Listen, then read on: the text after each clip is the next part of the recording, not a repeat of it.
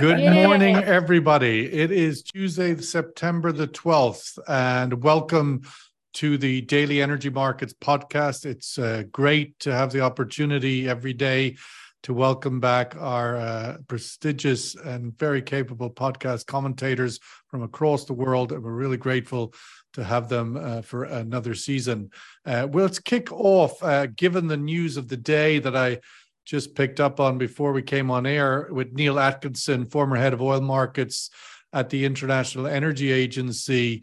The Financial Times' lead story uh, right now is that uh, Fatih op ed in the FT newspaper today calling for peak oil demand uh, peak oil and gas and uh, coal demand will be earlier than expected. It's going to be the headline of the World Energy Outlook, which is published next month. But as a curtain raiser, Neil, he's put an op ed in the FT today that says uh, peak oil, uh, coal, and gas demand will be coming earlier than usual before 2030 and then decline. I just want to get everybody's reaction to that. Obviously, yours first. Yeah, sure. Thank you, uh, Sean. I, have got the article up on a, another screen right next to me here. Uh, I must say I'm a skeptic that that is likely to come uh, about, uh, simply because uh, if you look at the uh, likely trends in demand in developing countries, let, let's not forget that we saw peak oil demand in OECD countries back in 2005 or 2006, something like that. And I think we saw the same for coal, uh, uh, back then as well. So we've been here before as far as the OECD countries are concerned. But all the action now and for many years to come is in developing countries, which have energy use per capita significantly below that of the Western countries.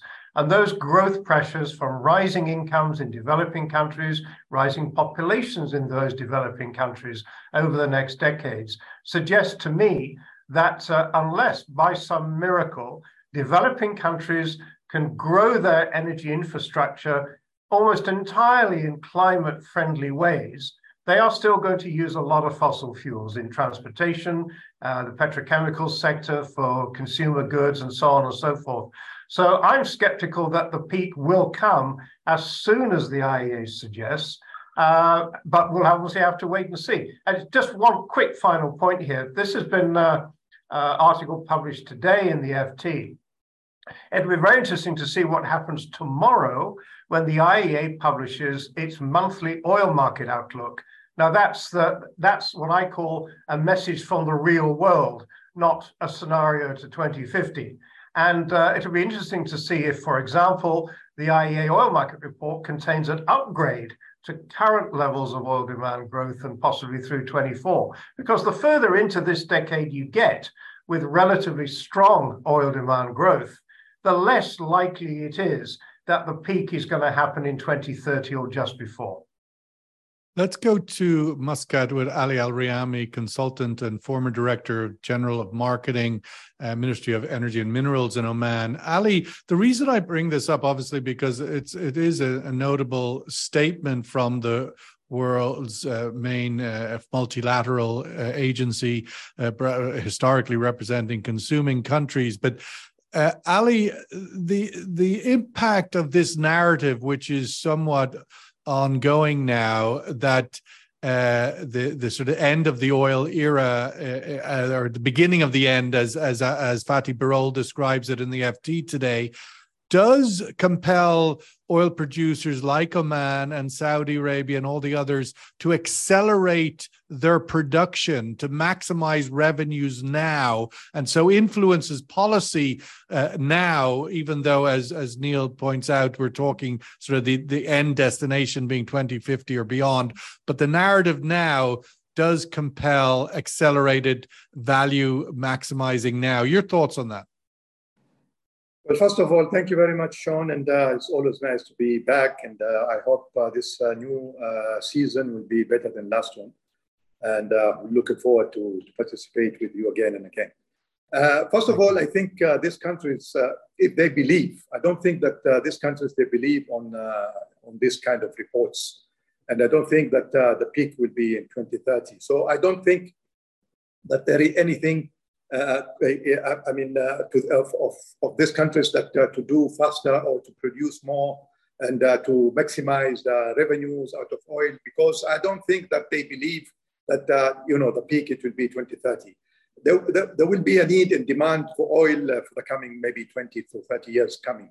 So uh, there is uh, some projects. We know that everybody knows that uh, there was a delay on so many projects, you know, upstream projects because of COVID, because of other, you know, financial issues that everybody faced before. But these uh, these projects we are we are going to see uh, coming uh, on the stream uh, very soon 2027 2028 and onwards so it doesn't mean that uh, you know they the countries they want to maximize it's just to to keep uh, you know the world to keep the energy for the world enough for, for everybody to use actually and this is the, the mind uh, mindset of, uh, of the countries like Saudi Arabia like uh, Iraq like Kuwait the producers, the big producers of, uh, of oil and fossil, uh, fossil uh, uh, energy. So I don't, I, I am, I, am a bit, you know, worried when, when I hear this kind of messages from respectable organizations like IEA, uh, talking about you know the peak in 2030 and, and then the financial times puts it on the front page so yeah, i mean it is but, a uh, it is a dominant the financial times being the, need, you need you need to debate with them and to ask them what what is next. I mean, uh, what do you think? What will happen after 2030? Well, he's saying the accelerate the acceler- and then we start seeing some uh, some uh, you know uh, productions going down or the demand of the world going you know down. I mean, I don't think so because the need of the energy will continue to grow as long as there is human beings in this world, either fossil or you know energy or renewables or hydrogen, you name it. Well, he- but uh, you know, this kind of political kind of uh, direction that we have been, you know, drive, driven in. I mean, I don't, I don't uh, really agree with that.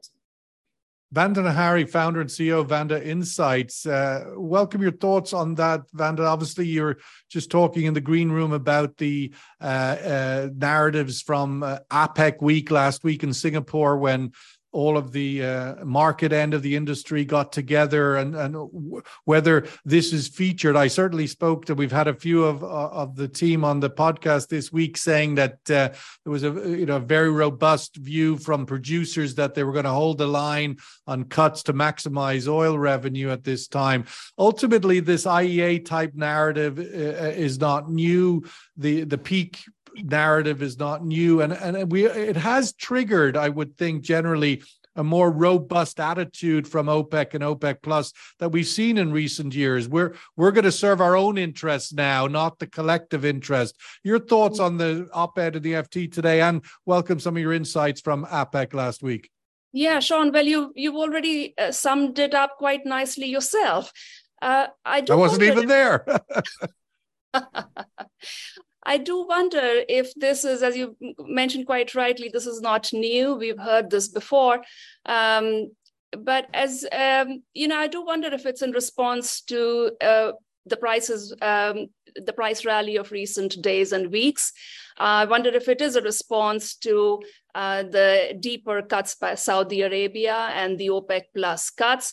And I fully concur with my um, two um, fellow speakers here that it is dangerous. I'm, I'm smiling, I, I, don't want to, uh, because I, I seriously mean it. This is sending signals um, as much as we continue to hear from the OPEC Plus members that uh, they believe oil and gas will remain very much in demand for a few decades, we do see a sort of urgency in these countries to uh, re- to leave uh, as little of their resources as possible, uh, what we call stranded resources, to use as much as, as possible, but at the same time also to maximize the revenue they're getting for as long as, as they're getting it.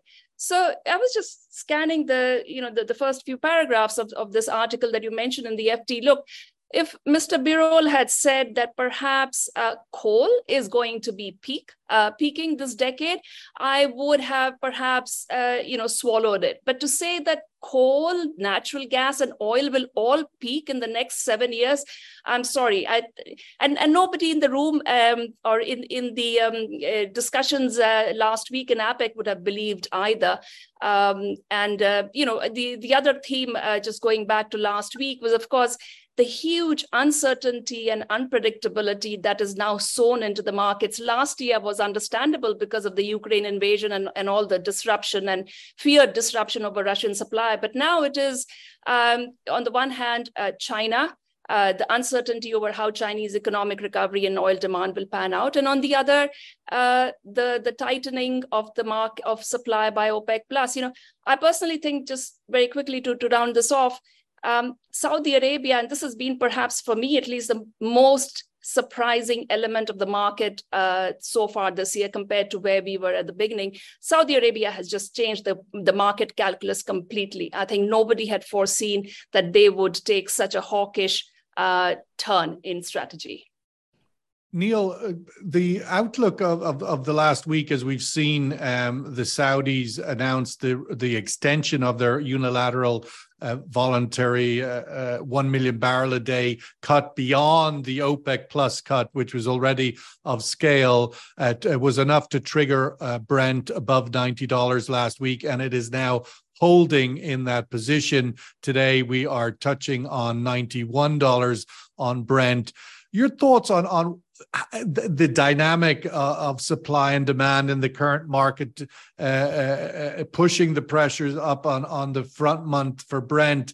Is this a supply story, uh, restricted tightness, or is this is there still a sort of demand in the old dog yet? Well, there's still life in the old dog, that's for sure. I think your survey question should have had yes, no, and maybe. Uh, but uh, you know, fair enough. It's uh, not yeah. a criticism. Uh, it, it's it's a it's a combination, isn't it? Because there is still uncertainty about how strong demand growth is, although it is now pretty certain, as we're already well into the second half of the year for data, that uh, demand growth is going to be fairly strong. But it could be perhaps in the end even stronger than we currently think. Nobody really knows because the macroeconomic pressures from uh, potentially more interest rate increases, the ongoing woes in China and its property sector and in other parts of their economy. And then on the other side, you've got the you've got the uh, the OPEC plus supply cuts, which uh, you've mentioned. Now, they've OPEC plus in a way has done us all a favor by instead of uh, leaving us hanging every single month, waiting to see if they're going to extend it by another month, they've gone the full deal and told us it's going to stay in place until the end of the year. If that is indeed the case, then it's difficult to see how oil prices could slide back significantly from where they are now, that's for sure. But on the other hand, it's also, I think, uh, difficult to see prices soaring significantly higher than they are. So I'm, I'm in the in the sort of in betwixt and between camp. With uh, I would have voted for maybe, uh, with a tendency towards feeling that prices are perhaps likely to settle around this uh, high 80s, $90 a barrel where we are now. Ali, how do you think OPEC, OPEC plus Oman, uh, obviously at the forefront, particularly in the context of China, China demand uh, remains very robust despite the headlines about the weak recovery from China uh, coming out of COVID. We saw last month uh, in August the, the data, sh- uh, the, the record level imports of oil into China, Ali. So even with the headlines and the general narrative of, of, of weak outlook for the Chinese economy, imports remain rather strong. Should which of those two should OPEC Plus be guided by in its forward policy? Do you think? I think uh, you know someone has to ask uh, why China they're still buying at this kind of uh, situation. Why they still although that we see some signals from, uh, from China that the economy is not growing, they are facing some difficulties on the, on the housing sector and also in the industry sectors. And still, we see that uh, you know the demand of oil for China is, is, is it's tremendous. So I think uh, you know uh, although that we have also another another signal from China, which is uh, you know uh, the numbers of electrical cars that they have already in the market at the moment is just growing. So, and exporting and, and they're exporting, yes. Uh, but uh, the answer for this, I think uh, it is more to do with, with, with, with inventories and also storage. Uh, rather than uh, you know uh, using it at the moment, using it now, because I don't I don't see where the, the you know the, the products or the refineries will will will be able to you know, to refine all this, all, all of all of this oil, and also to get a margin out of this. I mean, uh, the whole thing. Nobody is touching about this. Nobody is asking where this oil is going to. Why the, uh, China is still buying. I mean, uh, I don't know the answer, basically. Yeah. So I, I, I, hope that somebody can answer me and say, you know, there is something happening in China and nobody's, nobody, nobody's seeing it. But so far, I don't know why they're still buying and why the economy is not doing very well. The world economy is not really growing as much as uh, everybody was expecting. So basically, uh, we, we, we will have to wait and see until uh, you know end of this year and start uh, and uh, at, the, at the beginning of next year. Or we we all have to read Vanda Insights because that's where all of the information is in terms of the why, the answer to the why. Vanda, tell us why. Vanda, uh, uh, China is, you know, what's happening in this gap, if you like, between the macro eco and, and yet imports remain very strong. They are, of course, exporting a lot of products now into Asia. Yeah, and there was uh, quite a bit. I mean, it, China, what's happening in China in terms of macroeconomic data and, and the divergence, if you will, also between macroeconomic data when it comes to um, uh, factory activity, PMIs, and uh, exports, and and you see uh, oil imports on the other hand. That was a you know it, it dominated conversations in in APPEC. Um, the, we uh, this year for the first time we had the advantage of having Chinese delegates back uh, in Singapore for APPEC. If you remember, in 2022 APPEC, China was still under very strict uh, zero COVID lockdown. So it was good to get some insights from uh, those delegates as, as well. And look, here's the sort of big picture. So yes, Chinese crude imports have been strong. Partly the numbers have also been strong because China has had access to not two, but three sources of heavily discounted crude. So, in addition to Venezuela and Iranian barrels, there's also been Russian discounted barrels.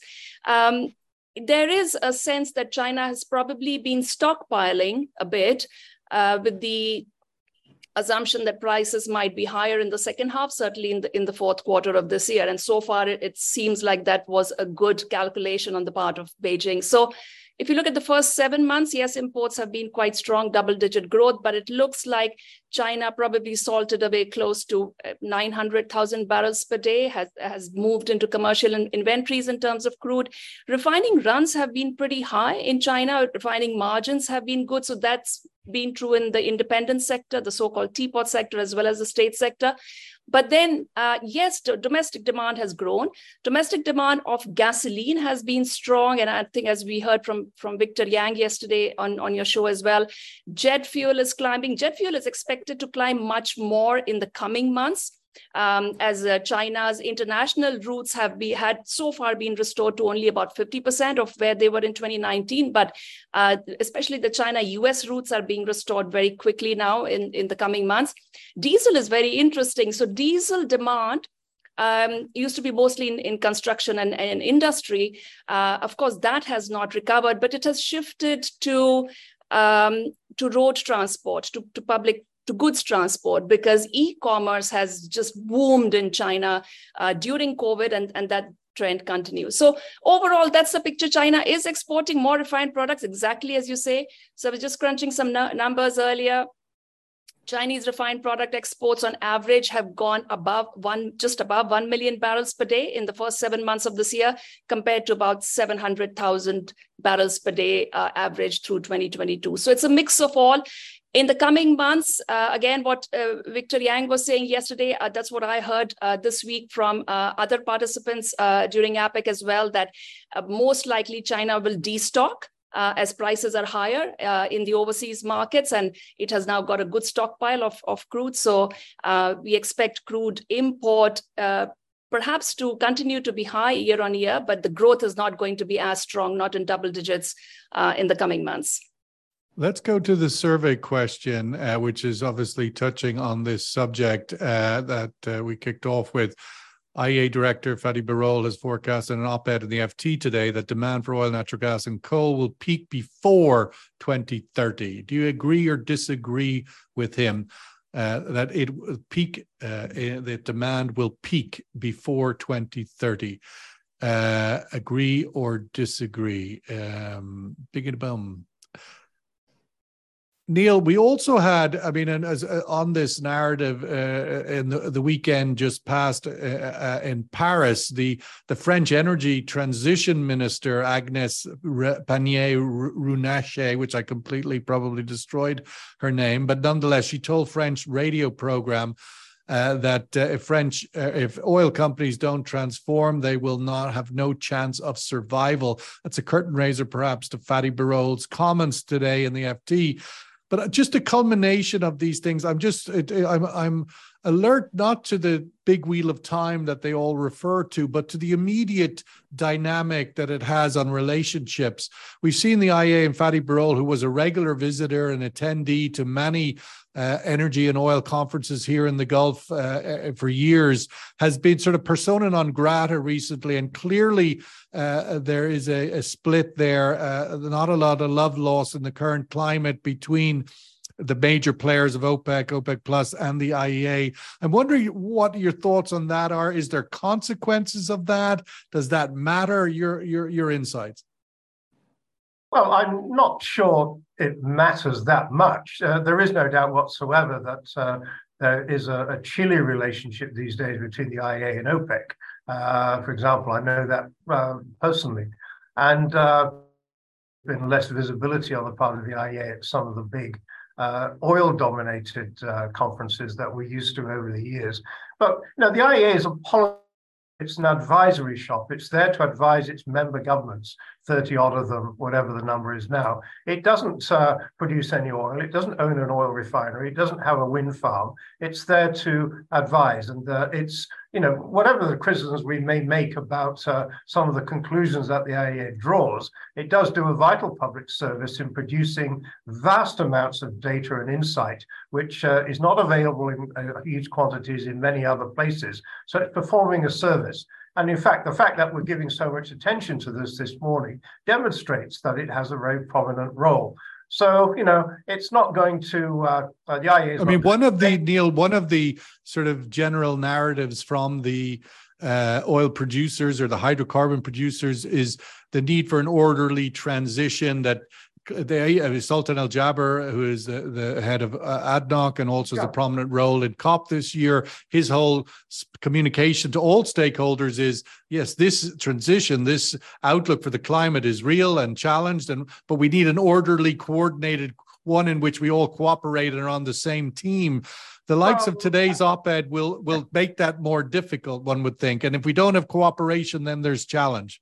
Well, I, I, think this concept of an orderly energy transition is for the birds. There okay. are far too many players out there and, and, countries out there. There's so much going on. So the idea of some kind of grand, centrally planned transition over the period to 2050 is nonsense. Uh, my ongoing narrative, which uh, I had a brain fade earlier in our, our meeting this morning, where I was about energy use per capita, very simple. Even after 30 years of economic development, China only uses 65% of the energy per capita that the OECD does. In India, it's only 15%, and in Africa, it's only 8%. Now, you tell me that those other countries and other regions uh, uh can grow their energy uh, sectors over the next 20, 30 years without continuing to use uh, massive amounts of fossil fuels. I just don't believe you.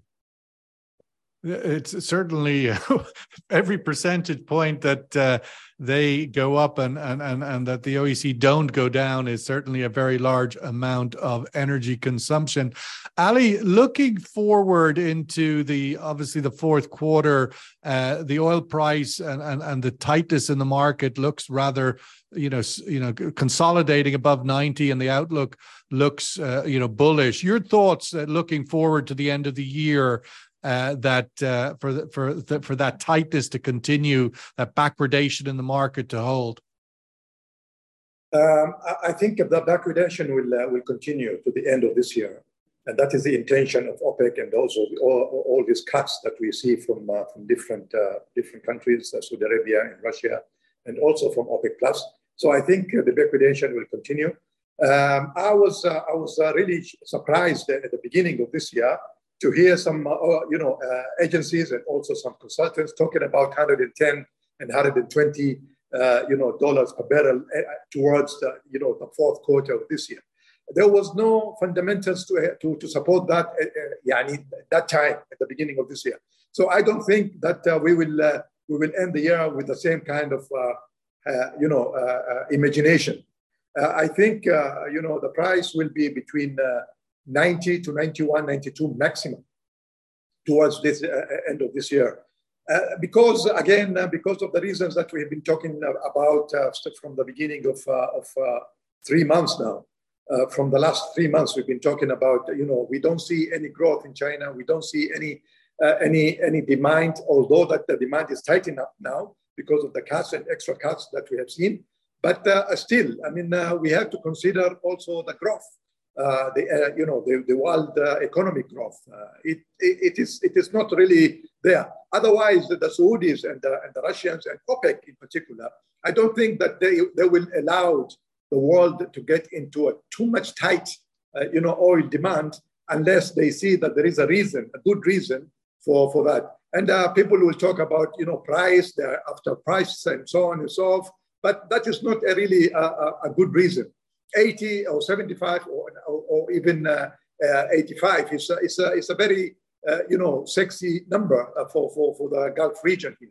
But uh, so the, to, to tell us or somebody to tell, you know, to tell us that, you know, OPEC or OPEC plus there after, you know, price and pricing issue, I don't think that that could be the correct, the correct answer. But again, we had to be uh, cautious and uh, we need to focus on uh, on the market and and to to react, uh, uh, you know, accordingly. Uh, I, I like the idea that was to, to monitor the market on a month on, on month on month basis. But unfortunately, surprised us, the Saudi Arabians, they have surprised us that they have taken a decision that, that to continue the cuts until the end of this year. Maybe they have a reason for that, but uh, let's wait and see what uh, what's going to be the, the result of that uh, towards end of this year. Vandana, just to wrap up, uh, obviously with the survey result coming out, uh, the the the weakness. There's a big disagreement in this room. Obviously, uh, we'll post that on social uh, but looking at the rest of Asia, where where you know the, the marginal demand growth has been for many many years, and whether uh, we're seeing now serious uh, economic challenge in Korea and Vietnam, manufacturing slowing down quite substantially, while India does remain uh, the sort of outlier. Where does the outlook for Asia go into the fourth quarter from an economic uh, growth and, and hence energy demand point of view? Yeah, so one of the interesting um, dynamics in this region to keep an eye on is the effect that Chinese economic momentum has on the rest of Southeast Asia. Now, of course, aside from China and India, we all know that Southeast Asia is the fastest growing economies um, and fast growing oil demand as well uh, from a relatively low base, but, but nonetheless uh, a major growth center. And um, it's starting to become apparent now China's uh, struggle to regain economic momentum is um, is now uh, casting a shadow on Southeast Asian economies as well, which is you shouldn't be a surprise. And these economies will continue to struggle as long as Chinese economy struggles as well. I, I frankly, I don't see light at the end of the tunnel for China well at least well into next year so uh, you know there's have we reached no- the bottom there yet do you think or is there more economic uh, yeah. uh, downside good question i think that was asked quite a bit uh, last week as well the view from China experts and, and delegates from China was the answer to that question was yes, that it is past the, the worst. Uh, of the economic cycle. I personally think let's let's wait and watch. As I was about to say, there's going to be no big bang stimulus. So there's no easy, there's no silver bullet this time uh, that Beijing has.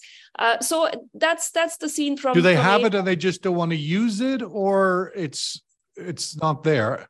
They do not want to use it, Sean, because uh, debt, uh, especially provincial level debt, is already a huge worry for Beijing. They do not want to add more to that debt. Uh, th- and the next point, which is that they do not want to create more overcapacity, whether it's in the real estate sector or it's in the industrial sector. This has been true pre COVID, even. So, those are some of the sort of big tenets of, of that, that Beijing lives by, which are not changing and which have now become major hurdles in terms of it being able to just kind of um, um, do a, a, big bang sort, sort of stimulus in the economy. That's not going to happen. So it's going to be a very, very slow recovery. That's the overall scene.